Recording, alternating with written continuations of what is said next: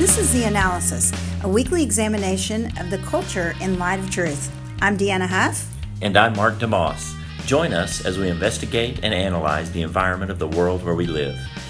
We will be shedding the light of God's Word on the issues and responding as Christians to influence followers of Jesus Christ to share the gospel with those around them. Today on the analysis, Mark, we're going to talk about this idea of grace and truth. And I want to be able to put it in a cultural context as well. And so let's consider the baker in Colorado who is in the news again regarding the idea of standing with his conviction.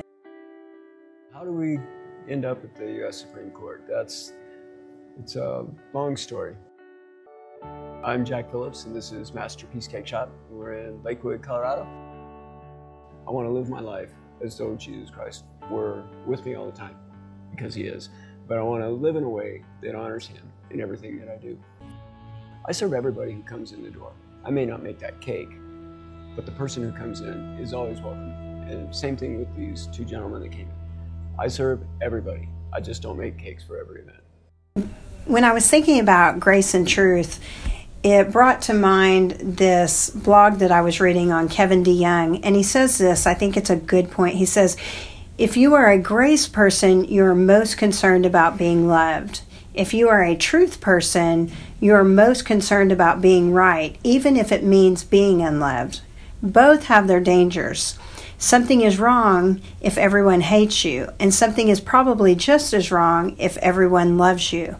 So, today, as we discuss this matter, how should we consider the idea of being filled with grace and truth? I think there's a, uh, a definite side choosing that people tend to fall on when we start talking grace and truth that in any given situation or circumstance, um, we tend to think, I need to approach this with grace or I need to approach this with truth. And we don't, we don't maybe have a category that says, I can approach every circumstance I'm facing with grace and truth uh, in play. And, and not only, and if we do, it's, it's kind of like, well, this circumstance, I'm going to share the truth but because of this person or because of this relationship, I'm gonna I'm gonna extend a lot of grace and some truth. And in a certain other circumstance, we would say, well, this is this is against a core conviction I have. I'm going to stand strong on this. I'm going to express the truth, but I want to be like Jesus, so I'm also going to be gracious. And and I think there's a, a misunderstanding of the fact that Jesus is said to come to us in John chapter 1 full of grace and truth. And he's full of them. He's full of both. And so if our goal is to become Christ like, then we're trying to grow to the point that we approach a circumstance where we can be full of grace and truth. Not, I'm going to be graceful in this circumstance, I'm going to be truthful in this circumstance, or I'm going to be a measure of both but that I want to approach each situation, each person full of grace and truth. And you know, so you stop and look at a circumstance like the the baker in Colorado, like like you mentioned, and we we listened to that. Um, man, he you want him to stand for truth as as a as a as a evangelical Christian. I want truth told. Um, I, want I want truth stood for. I want truth to rule and to reign. Um, and and yet we're dealing with people who need the grace of Jesus Christ. And the people that are attacking him need the grace of Jesus Christ. And so, how do you approach them full of grace and full of truth at the same time? It doesn't mean they'll receive it in both ways but how do we we can only control what we do and how we approach something not how it gets received yeah this reminds me of so many things i'm thinking about proverbs and how it instructs us how we should approach the full and implying that the full is just meaning someone who is without knowledge of god and right uh, it gives you two different circumstances. You know, one will receive the instruction and listen and, you know, keep talking to him, but the other will not. Yeah. And so don't keep continuing a situation if it's going to be someone who's really not willing to listen. You want to extend that grace and full of truth and and and think that you're being able to get somewhere. But it really really reminds me of Nathan and David. Mm-hmm. You know, David was having an affair Yeah. and God instructed Nathan to go and and show him his wrong ways and he Yeah. shows him through a parable Right. and he doesn't shrink back from speaking the truth and David is what Well, he's first he's angry, right, over out of the story. Like Yeah. people can't behave that way. But then he becomes very repentant when he realizes, wait, that's the same sin I've committed on a grander scale. yeah and, and and David has this prestige job Yeah. I mean, Nathan doesn't shrink back and go, oh, well, he's the king. I probably shouldn't do what God's Right. instructing me to do. Instead, his view of God is so big Yeah. that he recognizes that what man needs is truth. Yeah. And within that truth, he can be graceful because God is with him. Yeah. And I, I I think that sometimes when we're dealing with situations, we tend to fall on the side or err on the side of rehashing things in our mind mm-hmm. and going through things in our mind before we actually approach a situation Yeah. And and sometimes it's it's absent from wisdom Yeah. Yeah. it's absent from from god and so what's really the goal in the situation and i think for this baker you know the goal is to glorify god right. he doesn't want to do something that's going to praise a situation that he's not in agreement with but if it was a cake for something else would he bake it for him probably Right. it, it, it's not the person it's the celebration of the idea and sometimes we don't necessarily know what goal we're trying to pursue and we we have to remember to be full of grace and truth is is empowered by the holy spirit mm-hmm.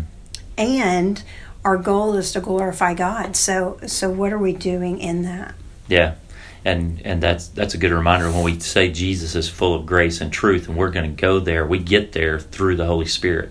So it's got to be the Holy Spirit working in us. We're we're never going to on our own act with complete grace and act with complete truth and do both of those with pure motives and and and, and, sin- and sincere abilities.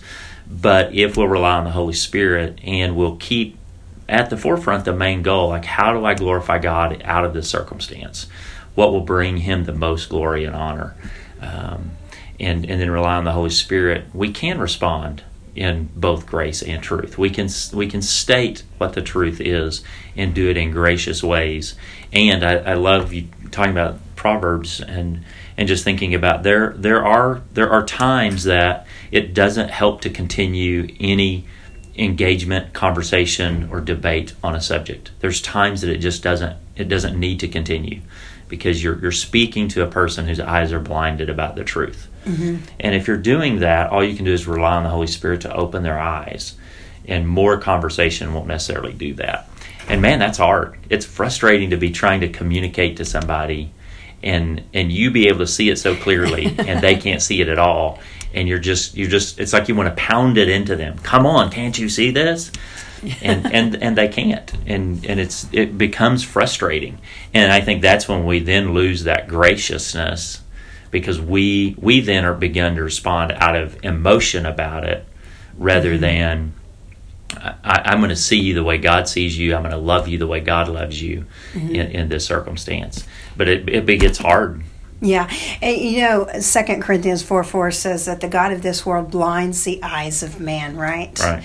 And so, so true that when we're dealing or when we're talking to people, that we recognize, you know what, I'm going to be able to plant seeds here. I'm going to be able to have discussion, but at the end of the day, I have to realize that it is not for me to win something here Mm. Um, I want to influence in such a way that Christianity can be more and more exposed. Yeah. And I mean, it, when you think about it, obviously in our jobs, we, we have authorities. If you're in a political job, there's authorities. If you're in a business job, there's authorities. Yeah. And we have so many, we have so much reach, right? Yeah. And so we want to be able to influence in the most way that we have the opportunity. Right. And when we're doing that, if we lose sight of the idea that we're, we're planting seeds and God is growing all of this, then I think that's when we move away from really being able to fully have grace, to fully have truth. We can extend truth.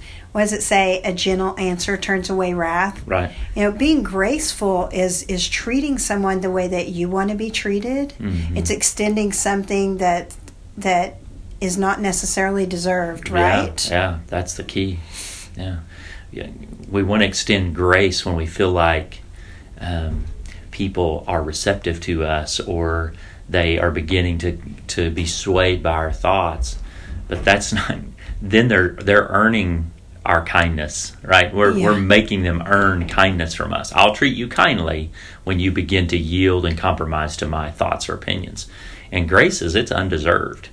And so extending grace when when it's not deserved, when they're still being harsh, when somebody's still being mean, or when they're they're just unwilling to listen. Man, that that's a difficult place, and and doing that and and and extending that grace, but holding the conviction. I think that becomes the challenge because it, it almost feels like you have to go. Well, now for me to extend grace to you, I've got to back off my conviction side. I've got to mm-hmm. pull back on truth and I'll just be nice. I'll start being mm-hmm. nice to you, but I won't necessarily be truthful with you. Mm-hmm. Um, and that's that's not that's not real grace. Real grace has to contain truth. I think that's why Jesus came full of grace and truth. It's not it's not gracious to somebody to let them be treated kindly, but not confronted with a sinful thought or a sinful behavior, or a sinful attitude. Because that sin has to be covered by grace. Yeah.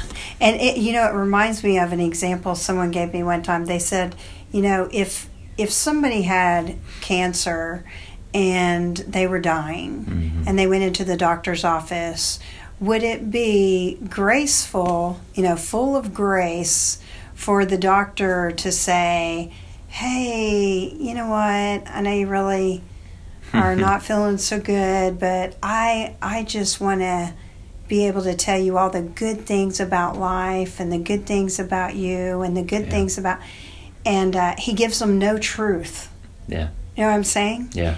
and so I, I heard that example one time and as they were unfolding it and i thought hmm that's interesting I, I mean you want a doctor to tell you truth Yeah. but you don't want a doctor to tell you truth harshly Right. you want them to go in and, and be, have compassion and understanding and all of those things. Yeah. And uh, I think that that's where we really see the emulation of, of Christ. Yeah. You know?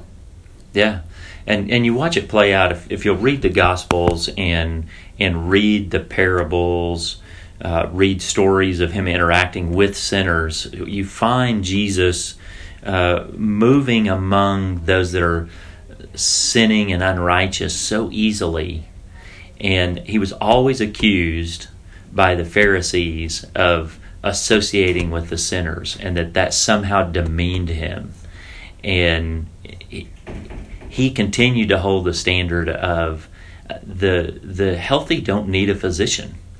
So he moved among them easily, but he, he didn't he didn't let sinners off the hook, but he let his life be in theirs, and then called them to go and sin no more.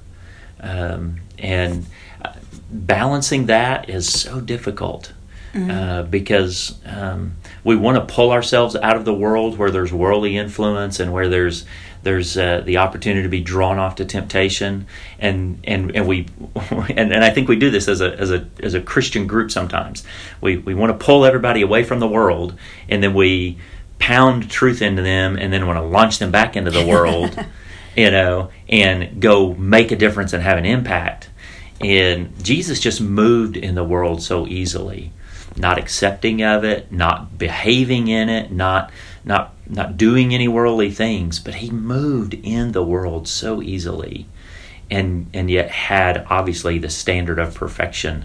And figuring out how to do that is hard because I want to protect my children and myself from worldly influence mm-hmm. and yet I want to be in the world and have an impact. And to do that you've got to be full of grace and truth yeah, and it. I was thinking about a post I saw the other day, and and also it reminds me of what Jesus said. You know, if you're going to follow me, what happens? You die to yourself, you take up your cross, and you follow Him. Right. And and so that really gives the idea that we're not to remove ourselves from those convictions. But what I read the other day is. It is impossible to be converted to Christ while at the same time loving your sin. Mm. It is true that anyone who comes to Christ will come with sin. In fact, he or she will come precisely because of that sin. That is to be rid of it and its awful result. But to come to Christ while loving and cherishing sin is totally impossible. It is like an airplane trying to fly in two directions. Mm. And I think Jesus really helped people see that you really can't do that. Mm-hmm. Um, it, you fly in one direction in a plane, right? Yeah. You you can't have both and. He he helped people be able to be confronted by their sin yeah. and then deal with that. Yeah. And he was able to extend the grace in the midst of it. Listen, I am your creator. I, I love my creation but I love you so much, I'm not going to leave you here. Yeah. And sometimes in our culture and time, we think we've removed the actual definition of being loving and replaced it with, I accept everything about you and that says I'm loving. Right. And that is just inconsistent with who Jesus is. Yeah. Well, that's all the time we have for today. And we just thank you guys for listening and hope that you continue to find yourself in a Bible believing church and taking up your cross daily and following Christ, full of grace and truth.